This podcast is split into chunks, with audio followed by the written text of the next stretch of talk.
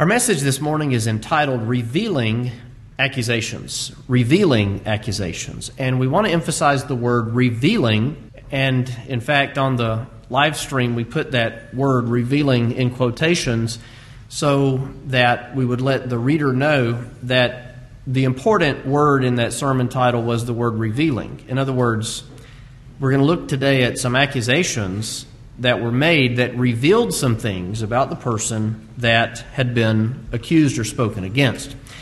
In specific, today we want to look at a couple of statements made by people who were either disgruntled with God or an outright enemy of Christ.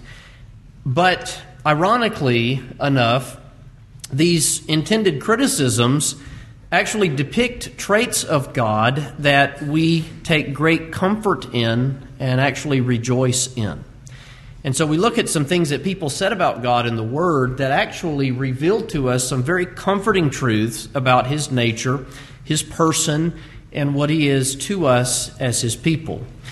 Now, just as a way of an introduction and a preface or a disclaimer, we should never, ever criticize God. There were several people in the Word who, in the record of Scripture, criticized God Almighty. You have all sorts of people who spoke against him, people who criticized him, people who spoke against his people, and that never ends well for those who criticize him. There are sometimes when people criticize God that God is so merciful and kind that he even reasons with them, as one of the cases that we look at today will work itself out in our in our hearing. But we should always remember the words of Romans chapter 9 as Paul writes so eloquently and powerfully about the sovereignty of God in salvation. And that's what Romans chapter 8 and Romans chapter 9 is talking about the sovereignty of God in salvation. He writes of Jacob that he loved. Paul writes of Esau that God hated, quoting from the Old Testament, appealing to scripture that was already given. And he begins to ask the question what shall we say then about God loving Jacob and hating Esau? Is there unrighteousness with God? And the answer to that question is always God forbid. Now it's interesting that phrase, that word, God forbid. It doesn't actually come from a Greek word or a Greek phrase saying God forbid. The word theos, to my recollection, doesn't occur there. However, that's the word for God. However, it's the, in the strongest of terms, the word for no. What would be the strongest word for no, the strongest phrase to convey no that we know of in the English language? God forbid. God forbid. What shall we say? Is there unrighteousness with God? God forbid. Never let it be said that there is unrighteousness with God. As Paul continues to work this thought out, you, you find great phrases such as, So that it is not of him that willeth, nor of him that runneth, but of God that showeth mercy. Salvation isn't by your will, salvation isn't by your running, your action. Salvation is by God that shows mercy. He says, he, Therefore, he will have mercy on whom he will have mercy, and whom he will he hardeneth. Verse 18. Now, let's look at verses 19 and 20 as we think about speaking back to God, back talking to God, speaking ill of God or of Christ. Thou wilt say then unto me, Paul is debating a hypothetical opponent, Why doth he yet find fault? For who hath resisted his will? And then Paul says, Nay, but, O man, who art thou that repliest against God? And that's a sentence that I hope that we can all remember, that we can all memorize. If you want a memory verse for this next week, Romans chapter 9 and verse 20 is a great candidate for a verse to memorize. Who art thou that repliest against God? Shall the thing formed say to the thing that formed him? Say to him that formed it, Why hast thou made me thus? Now we know that through the overall testimony of Scripture, when we think about those that are changed by God's grace and those that are left in their sins, in fact, the wording after this confirms this those that are in their sins were placed in that condition by Adam. God didn't have to come down and mold the clay to make a wicked, evil, corrupt clay. Wickedness does not come from God. Wickedness and sinfulness comes from Adam. those that are saved, those that are delivered, are saved, are delivered through the active working of God. And as I understand it, the wording here that he endures with much long suffering the vessels of wrath fitted to destruction is passive. The wording here in verse 23 concerning those that are righteous, those that are saved, is active. God endures with much long suffering, in other words, vessels of wrath fitted to destruction, and they were fitted by Adam. He makes known the riches of his glory on the vessels of mercy, which he had afore prepared to glory. He actively deals with his children that are delivered as vessels of mercy from what they deserve because of their own sinfulness. But in God choosing to deal with one and leaving another where he found them, as it were, in Adam, is God unrighteous to choose what to do with the people that he created in the beginning of time? No, God is not unrighteous to choose what he will do with any of us. God is sovereign. We say that a lot here, and it almost becomes cliche, but God is sovereign. Now, in this recent pandemic, one of the things that I have had to keep in mind, and I would encourage all of you out there to remember, because I'm on social media just like you, and there's no shortage of opinions on social media from the leader of our land all the way to the, you know, the lowest, lowly individual in the land, me, the chief of sinners. There's, there's no shortage of opinion on what's taking place, what's the cause of everything, and we have to remind ourselves God's will will be done in this world. And if it's not His will that a plague leave, well, it's not His will that a plague leaves. If it's His will to chasten us through this plague, it's His will to chasten us through this plague. And maybe we should stop fighting about it and start hitting our knees because it ain't going away. Who art thou that repliest against God? We have to be very careful when we're speaking about things such as the events in the world today that we don't actually attack God who may be chastening us. Be very careful. What should we say as Christians? Well, thy will be done. Chasten us, whatever it is that you would have done in the world, God, it is good, it is holy, it is right, because God always does only that which is good and holy and right. He is just, and his judgment is just. But in this verse, we find this hypothetical answered when men speak against God, when they accuse God of unrighteousness for his sovereignty, for his choosing, for his actions in the world, whatever it is that God has done, who art thou that repliest against God? Who are you that you, or who am I that I would answer God and criticize something that God has done? In our message today, we consider two cases of men speaking out against God, one in the Old Testament, one in the New Testament. In both of these cases, we find depicted attributes of God that we consider to be some of the most comforting attributes in all of the Word, some of the most comforting, immutable, unchangeable, inalterable attributes of God that we find our rest in our solace in, our solitude, our protection, our safety, as His name is a strong tower that we run into for protection.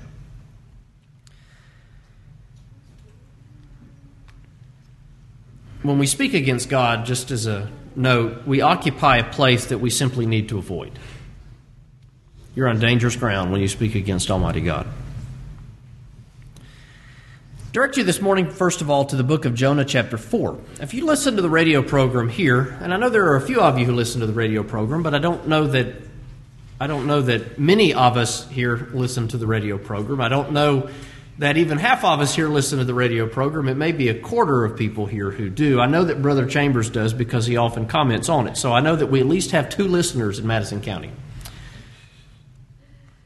I tell people when I tune in to make sure they play the right one, the, the listenership increases by 50% because instead of brother and sister Gene, uh, brother and sister uh, Chambers, it's me and brother and sister Chambers. So we actually have three tuning in at one time. But we've recently been undertaking a series on the book of Jonah, and we just concluded that on this morning's broadcast.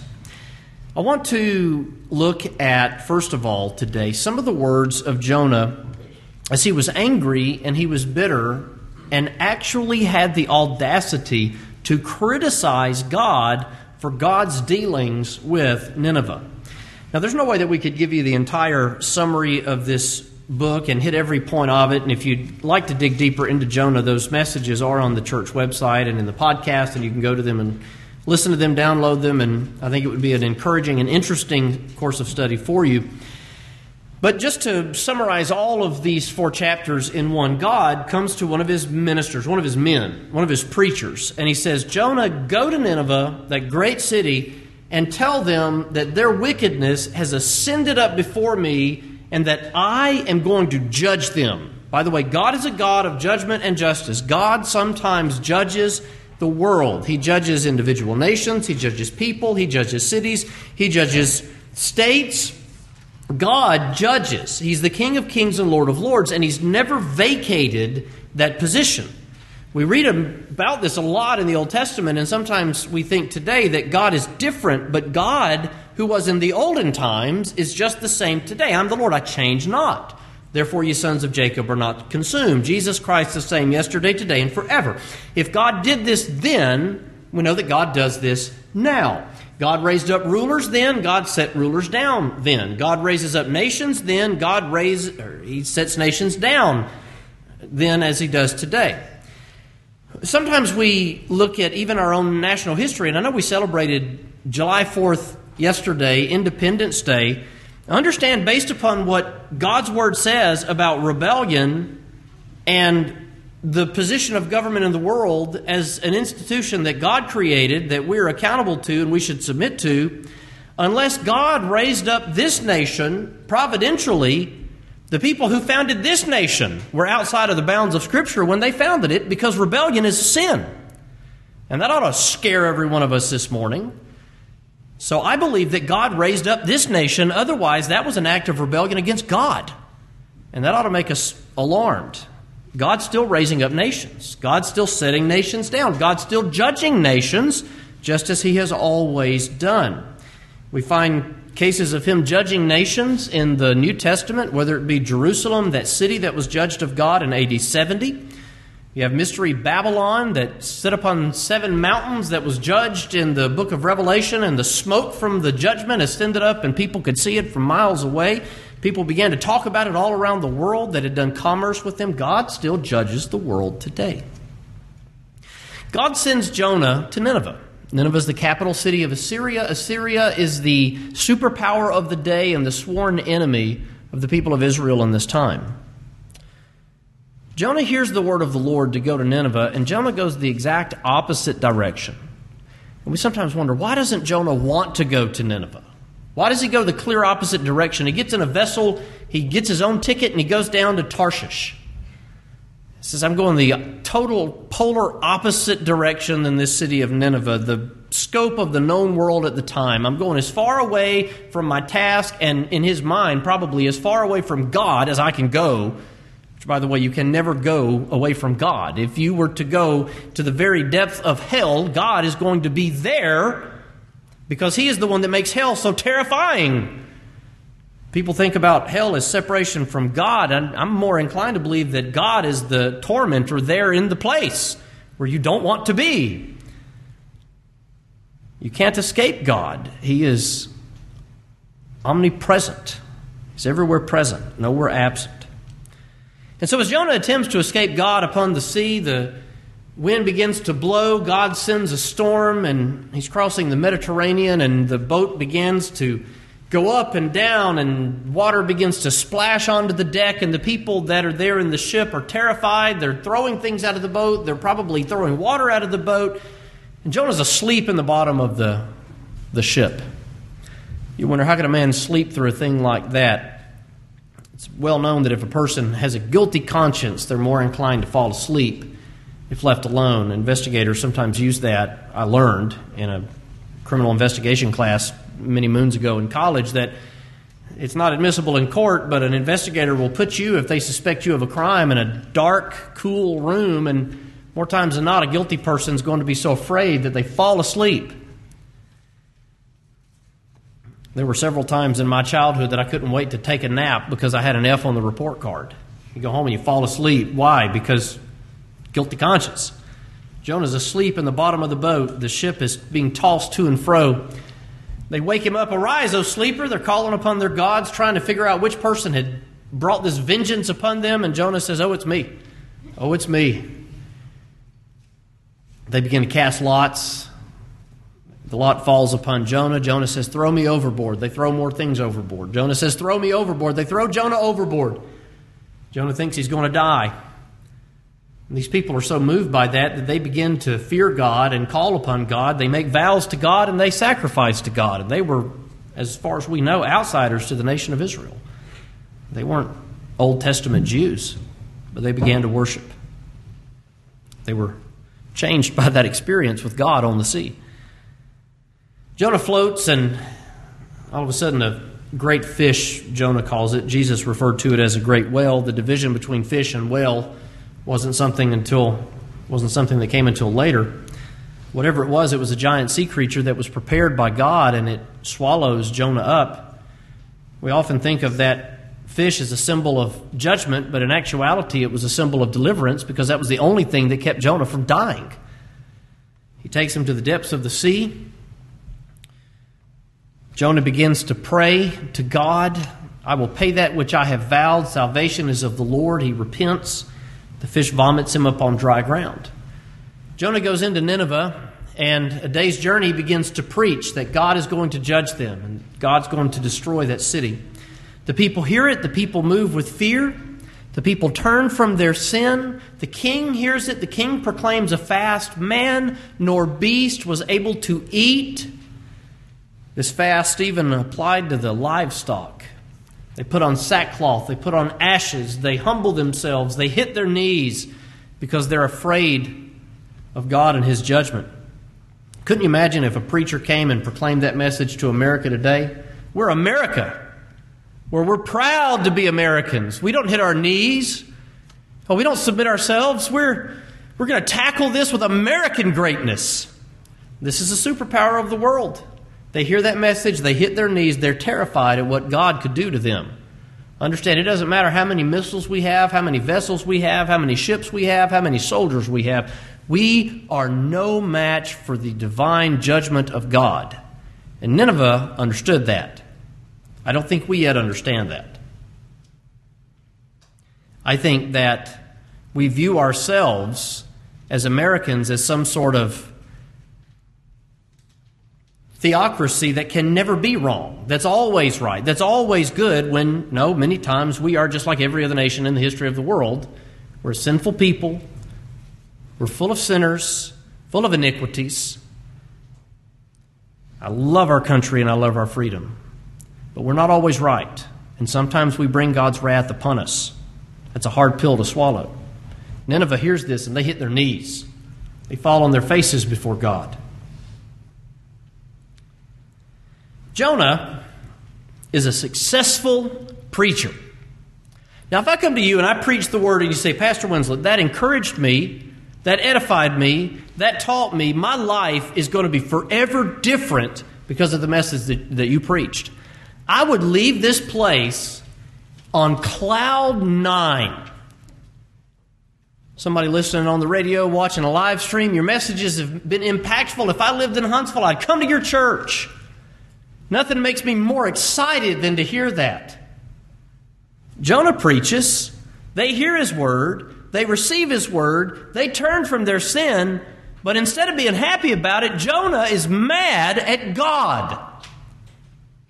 Wow. Verse 10 of Jonah 3 God saw their works, and they turned from their evil way, and God repented of the evil that he had said that he would do unto them, and he did it not. Verse 1 of chapter 4 But it displeased Jonah exceedingly, and he was angry. Jonah wanted Nineveh to be destroyed. He did not want Nineveh to be spared because Jonah hates Nineveh. Hatred in the heart of a man of God is a very, very bad thing. We cannot love people and preach to them through love to turn from their sin to Christ while we simultaneously hate them, Paul said in 1 Corinthians 13 that he, if he could speak with the tongues of men and angels and have not love, charity, he is but a sounding brass and a tinkling cymbal. He is nothing but a noisemaker. You've got to love the people that you preach to. Jonah doesn't love them. Jonah hates them. And Jonah is mad that they are spared from the judgment that was to come.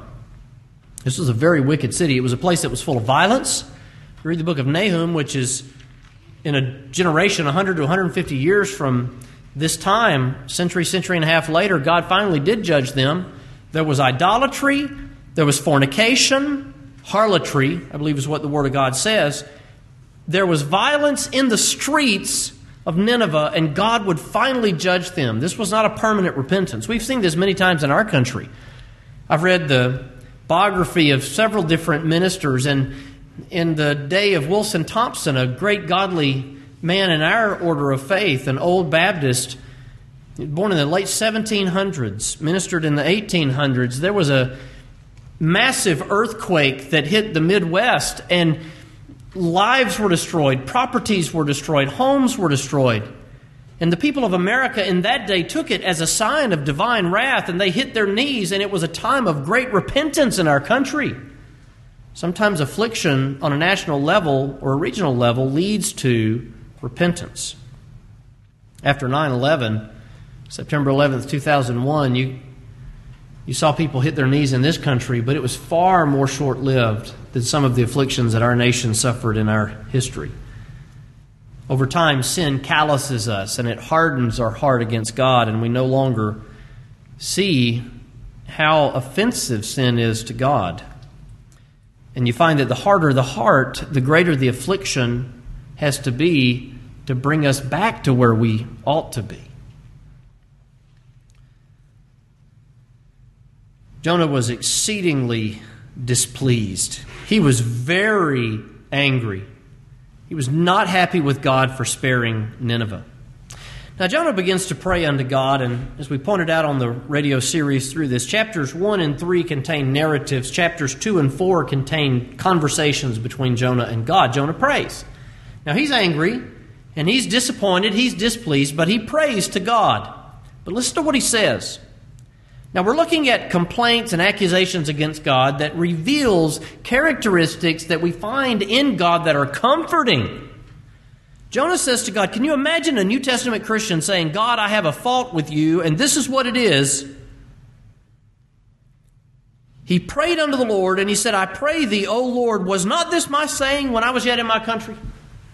Did I not know this was going to happen? Therefore fled I unto Tarshish, for I knew that thou art a gracious God and merciful, slow to anger, great kindness and repented thee of the evil. Lord, I knew you were going to forgive them. That's why I didn't even want to come here. I wanted them to be destroyed. In fact, Jonah goes out after this and makes a booth on a hill outside the city of Nineveh where he can sit and watch to see, as it were, proverbially, Happy Fourth of July, the fireworks show. And there were times that God sent the fireworks show. Sodom and Gomorrah, which stand as a testimony of God's wrath against unrighteousness for all time.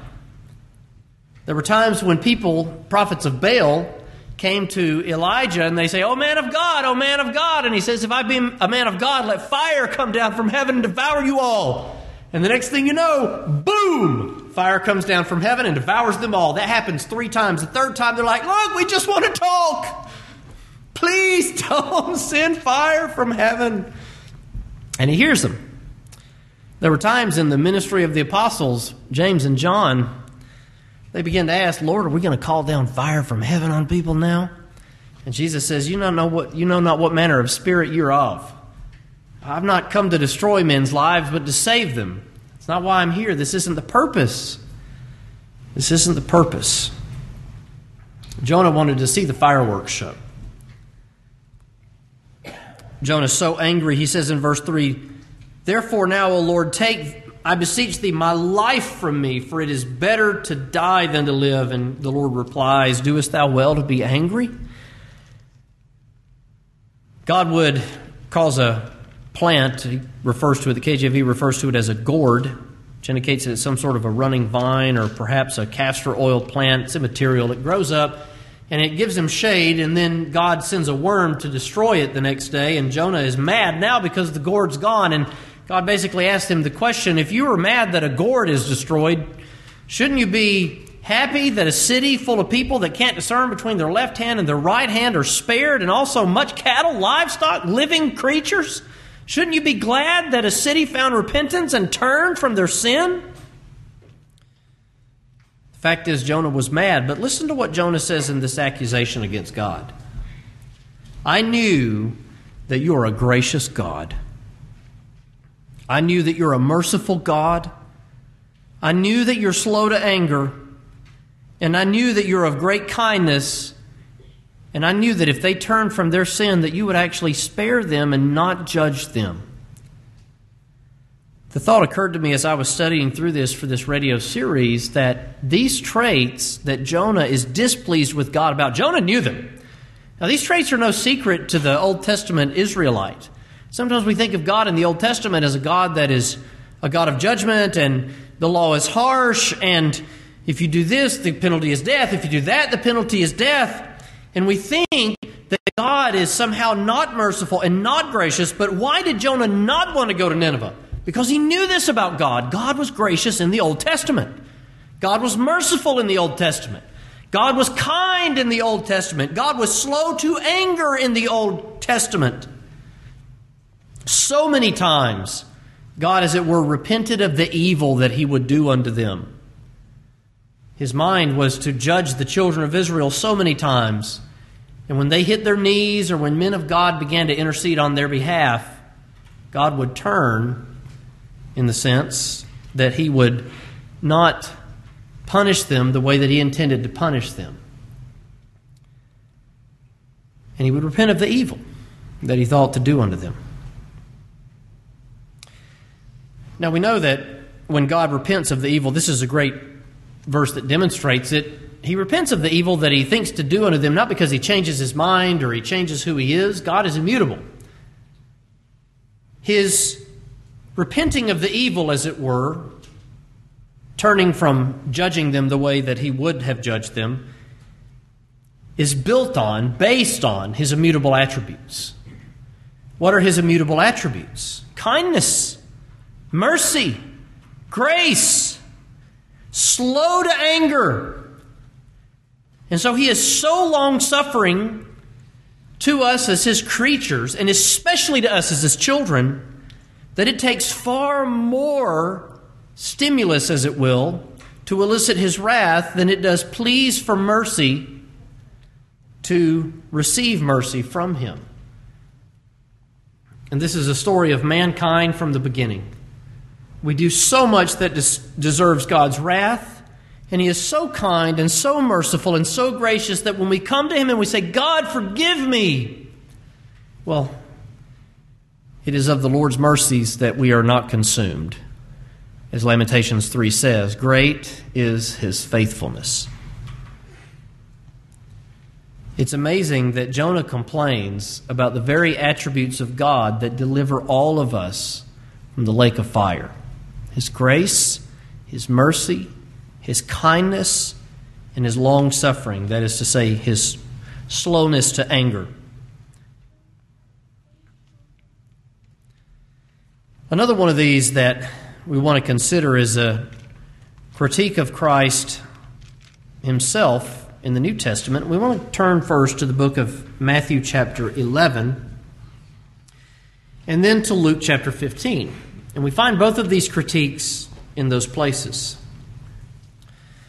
As we turn to Matthew chapter 11, the backstory of this chapter is familiar to us because it was last year that we studied through the miracles of Christ as reported to disciples of John the Baptist who come to Jesus and they say, Art thou he that should come, or should we look for another?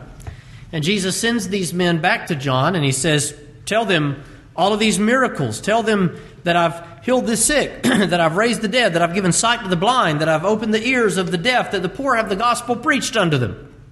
Tell them the miracles that I've done. Tell them, tell John what I have done.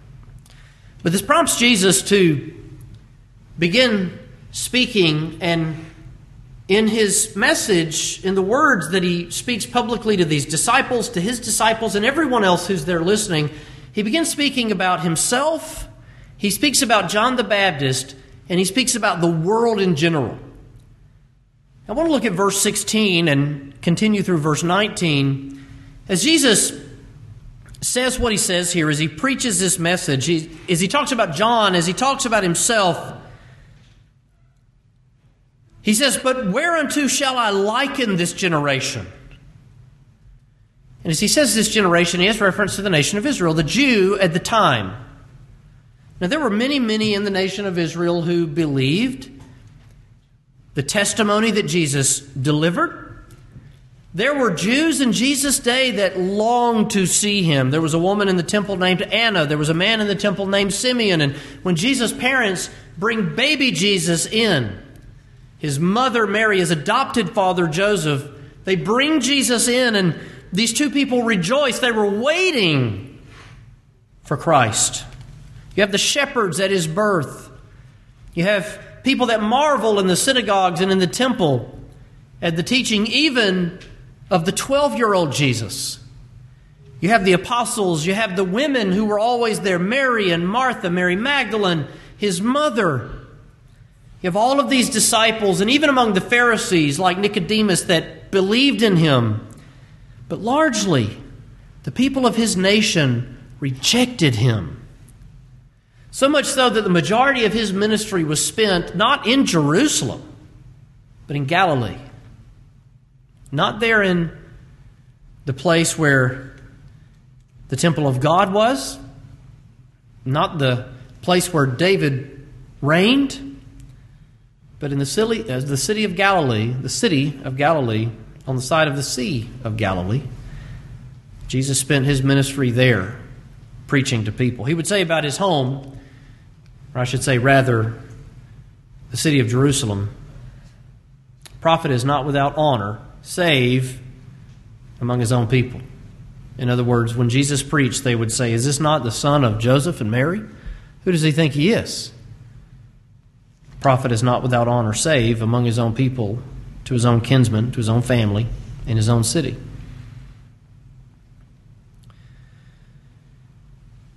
Whereunto shall I liken this generation? What should I compare these people to?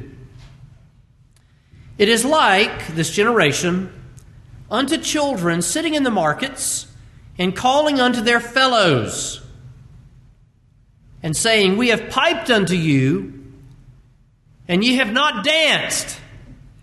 We have mourned unto you, and ye have not lamented. Jesus says, You in this generation are like people who have been performed for, but were not moved by the performance. What he's doing here is he's giving a comparison for preaching. He has piped, as it were, but they didn't dance at the tune. He has mourned, but they have not lamented. Now, referencing piping and not dancing, this is a little easier for me to understand as a musician. There have been performances that we play where the audience yawns through the performance. And if you're a musician, nothing is more agonizing than when the audience yawns through the performance.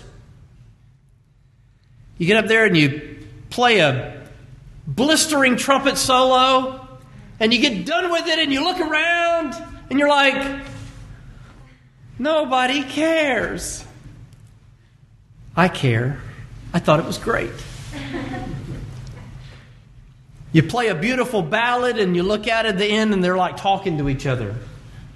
I refer to that as when you're the glorified iPod, and depending on what type of audience you're playing for, if you're the feature and it's a concert and people are there either in an auditorium or on lawn chairs and they're listening to you, they pay attention to you and they clap when you're done.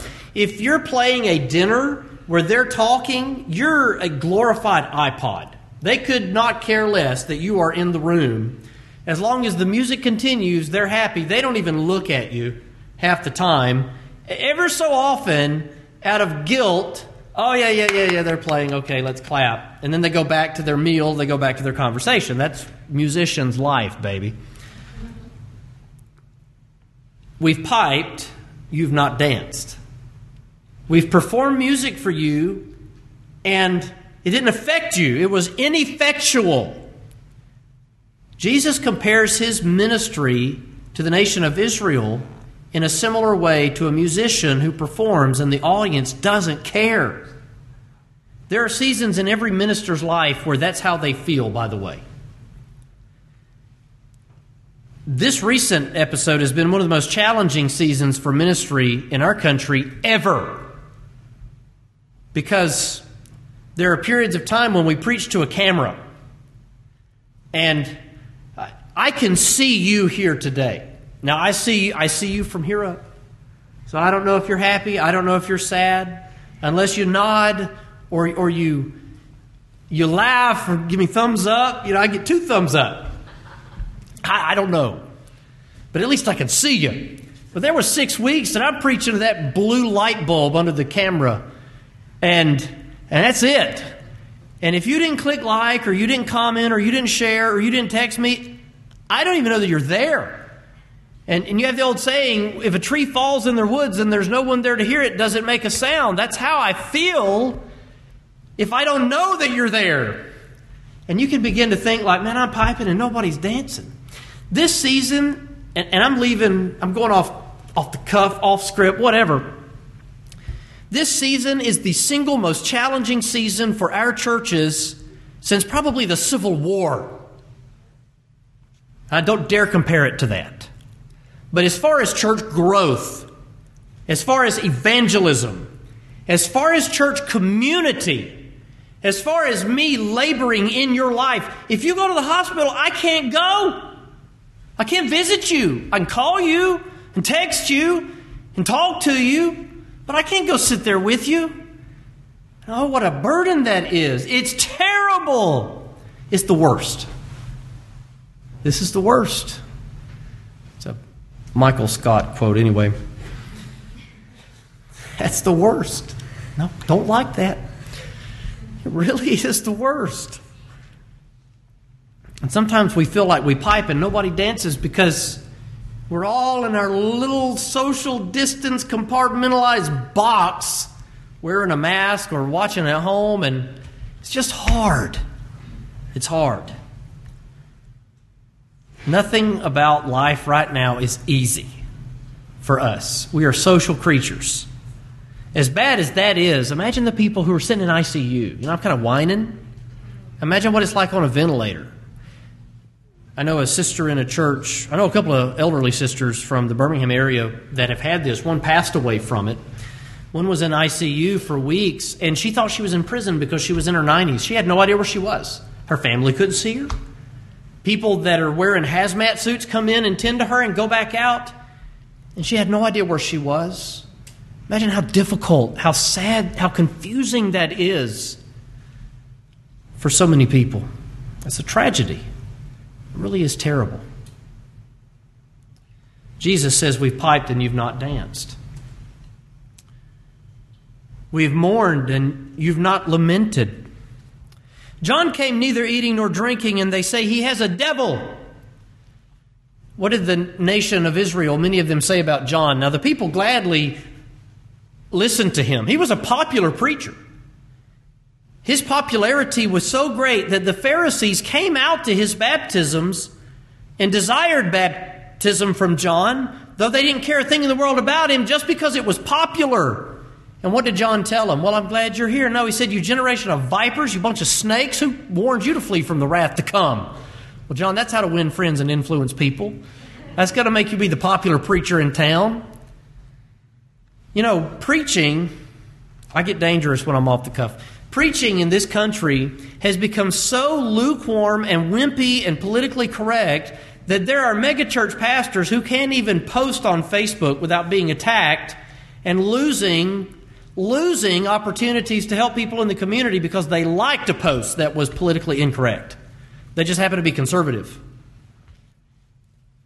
Preachers that stomp around on the soapbox issues of the day, you don't have to wonder where they stand. And never is there a controversy. Oh, a pastor liked something that was politically incorrect. Oh my goodness.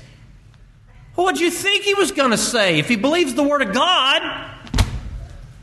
I mean, he's going to say that marriage is between a man and a woman for a lifetime. He's going to say that we're created in the image of God, that we didn't evolve from apes. He's going to say it's wrong to murder a baby. You don't have to wonder where he stands if he's a man of God.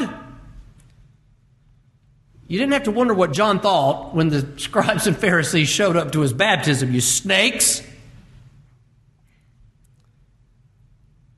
John came neither eating and drinking, and they say he has a devil.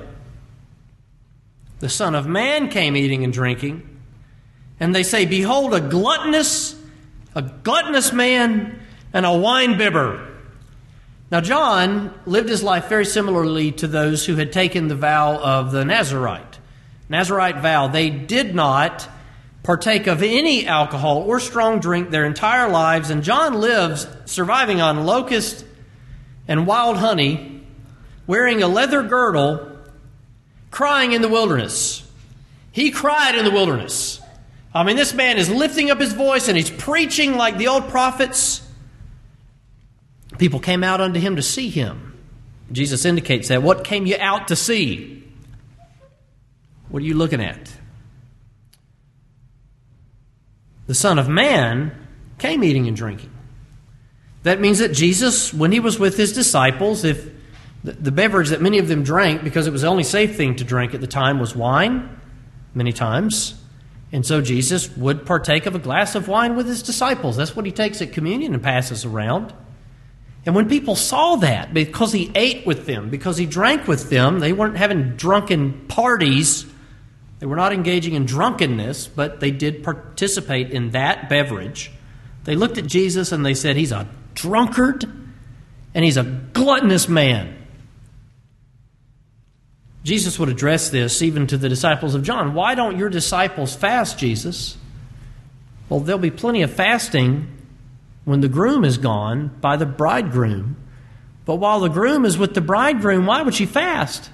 Why would she mourn? There will be time for mourning, but when Jesus is there with the bride, it is not a time for mourning, it's a time of celebration. Let that frame your thought on heaven. It will not be a time of mourning, it will be a time of celebration. And one of the things that we have depicted in heaven in the book of Revelation is a marriage feast of the bride and the bridegroom. I don't know what heaven's going to be like, but I know it's compared to a marriage feast. That's a celebration banquet. Jesus comes eating and drinking, and they say that he is a wine bibber and a gluttonous man. Listen to this next one a friend of publicans and sinners. First of all, publicans are tax collectors, and they were despised not only by reason of the fact that they take up taxes. Nobody likes tax collectors. Is that not the person you'd least like to speak to in the entire country is the IRS? Hate dealing with the IRS. It's largely automated now, so you push a button and the computer tells you what you did wrong and what you need to do. You request a document, and it takes weeks and weeks and weeks and weeks to get a document. But if they need a document from you, you better tell them, or else. If they owe you money, we'll get around to it. If you owe them money, here they come. Knock, knock, knock. Well, the publicans are tax collectors, but not only are they tax collectors, they often padded their wallets by taking out money on top. So people despise them. But Jesus was friends publicans people that everybody else despised, people that were sinful people. Notice beyond that, he's the friend of sinners. My mind immediately goes to the occurrence of the woman from the city who comes to Jesus as he's eating with Simon, a Pharisee, in Simon's home. They're sitting at the table, sitting at meat, and at that day, more than likely, you have a table there and you're, you're pulled up to it. You're either kind of lounging on your your side, leaning on it, or you're on your knees and your feet are behind you. They didn't have the tables that we have today, the way that we have them today. Jesus is there at that table eating, and this woman from the city comes in and she has the audacity to wash his feet with her tears and dry them with the hair of her head. And the Pharisee Simon begins to criticize Jesus. If this man, if, if he were really a prophet, he'd know what type of woman it is that's doing this to him. Jesus rebukes the man and points out that you didn't give me water to wash my feet. Jesus walked through the dust and the grime of the city streets to get there. So his feet were filthy. And she wept all over them, wept all over them, and her tears fell all over them. It's a muddy, nasty mess. She dries it with her hair. Imagine how nasty her hair looked. Ladies, I know how much care you take over your hair. How many minutes did you spend this morning looking at it in the mirror, getting it just right before you came here? Some of you may have waved it, some of you may have straightened it, some of you may have washed it and conditioned it and blow dried it and everything else. Scripture says a woman's glory is her hair. And this woman takes her hair and dries the muddy mess off of his feet. Muddy, matted, nasty mess. And what that was was an act of worship. Jesus tells her that her sins are forgiven her. What a thought is that? Jesus is the friend of publicans and sinners. That was meant as a condemnation of him. And yet, to us, it's possibly one of the most encouraging, comforting, titles of your Savior in all of the Word of God. He's the friend of sinners. Now, this concept of God being the friend of a sinner is not new. In the Old Testament, you have several people that are depicted as being the friend of God. You have Enoch that walked with God and God took him. Genesis 5 22 through 25. He was not. He walked with God and yet he was not, for God took him. He walked with God. Think about the way that you walk with a friend as you fellowship with a friend, as you spend time with a friend. Jesus and Enoch, because when God reveals himself to men in the world, it is through the person of Christ Jesus. He walked with God and God took him. We read in Hebrews 11 by faith Enoch was translated that he shouldn't see death.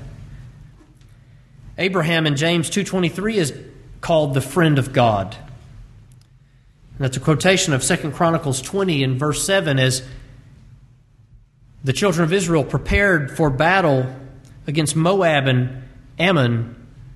Jehoshaphat begins to pray to God and he does so and he appeals to God's mercies that he'd given earlier to men of God, and he refers to Abraham and God's watch care over him in his life and calls him the friend of God.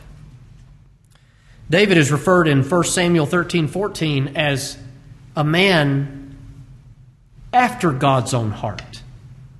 David is a man that was a friend of God, and God was a friend to David. One thing that I want you to get out of today's message is that if God be for us, who can be against us? God is your friend. Now we have to be careful because in this modern, theologically watered down version of Christianity, we think of God as our buddy.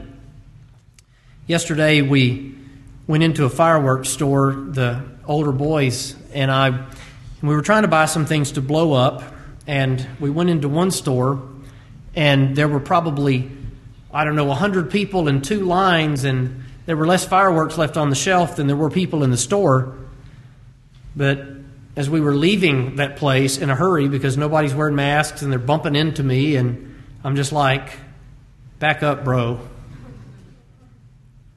There's a, a young lady that had a shirt and it said, God is dope. Ethan's like, Do you see that shirt? Like, thank God for masks. No one can see the things that I mutter when I walk through stores. We should never be so irreverent to God as to say something like, God is dope. We think about God being our buddy, and that's to water down this image of this incorruptible God, this King, this Almighty, this Ancient of Days that occupies the throne in glory. But at the same time, He's our Father, He's our husband, He's our friend. We have this great contradiction almost, this contrast between these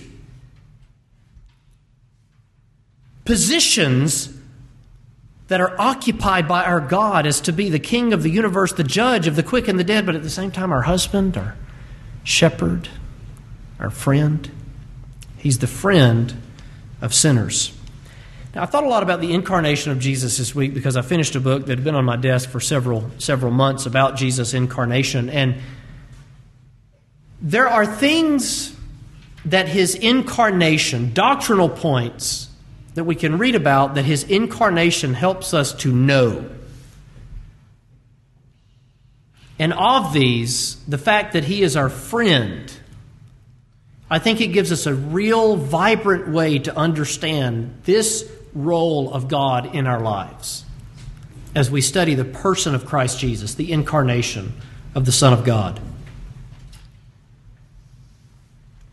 As we see Jesus sitting with and eating with sinners, as we see him receiving them, loving them, healing them, caring for them, as we see him condescend to such a low estate, we find a glimpse into the heart of God, even to the friendship that we have with our God. I want you to think of God as your greatest friend as your oldest friend. In fact, the book of Proverbs, chapter 18 and verse 24, tells us that there is a friend that sticks closer than even a brother. Brothers are made for adversity. Sometimes we misinterpret that as we read of brothers that didn't get along, like Jacob and Esau.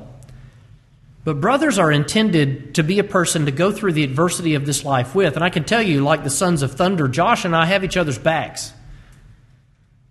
And when we were growing up, you know, when I get a certain look on my face, you're about to get a story. When we were growing up, I could beat him up anytime I wanted to beat him up. We knocked out teeth. He chipped this tooth. I knocked out his first tooth. Fist fighting, he kicked me. That's why I've got the chip in this tooth. Mom would be waking up in the middle of the night saying, Boys, be nice. Boys, be nice. Because we were like a couple of tornadoes that just ran into each other all day. But anytime anybody on that neighborhood, in that neighborhood, messed with him, that person and I were going to fight. Because brothers are born for adversity. You didn't cross my little brother. I'd come at you. And we're still that way today. Talk about circling the wagons, we got each other's back. But there is a friend that sticks closer than a brother. Who is that friend? That's your God. The one that walked with Enoch, the one that walked with Abraham, the one that walked with David. And in the ministry of Jesus, we find these beautiful glimpses into Jesus being the friend, even of sinful people like you and me. What these people intended as a criticism reveals to us one of the most beautiful traits that your Savior has for, with regards to your relationship with Him, that He is your friend. Now, we'll close today by simply reminding you of a passage in Luke 15. I intended to speak about these two parables, and we don't have time to do that, and so we'll leave it as something that you can read on your own. Then drew near unto him all the publicans and sinners for to hear him. And the Pharisees and scribes murmured, saying, This man receiveth sinners and eateth with them. He's the friend of sinners. Jesus simply says unto them, What man of you having a hundred sheep, if he lose one of them, does not leave the ninety and nine in the wilderness, and go after that which is lost until he find it? And when he hath found it, he layeth it on his shoulders, rejoicing. And when he cometh home, he calleth together his friends and neighbors, saying unto them, Rejoice with me, for I have found my sheep which was lost. I say unto you, that likewise joy shall be in heaven over one sinner that repenteth more than over the ninety and nine just persons which need no repentance. You might wonder, is that talking about when he rescues us from death and sin to life in Christ, or is it talking about when we wander from the fold and he brings us back to the fold? It doesn't matter. Jesus leads his sheep back to his fold. And when he does that, there is joy in heaven over a sinner that repents. Why? because Jesus is the friend of sinners.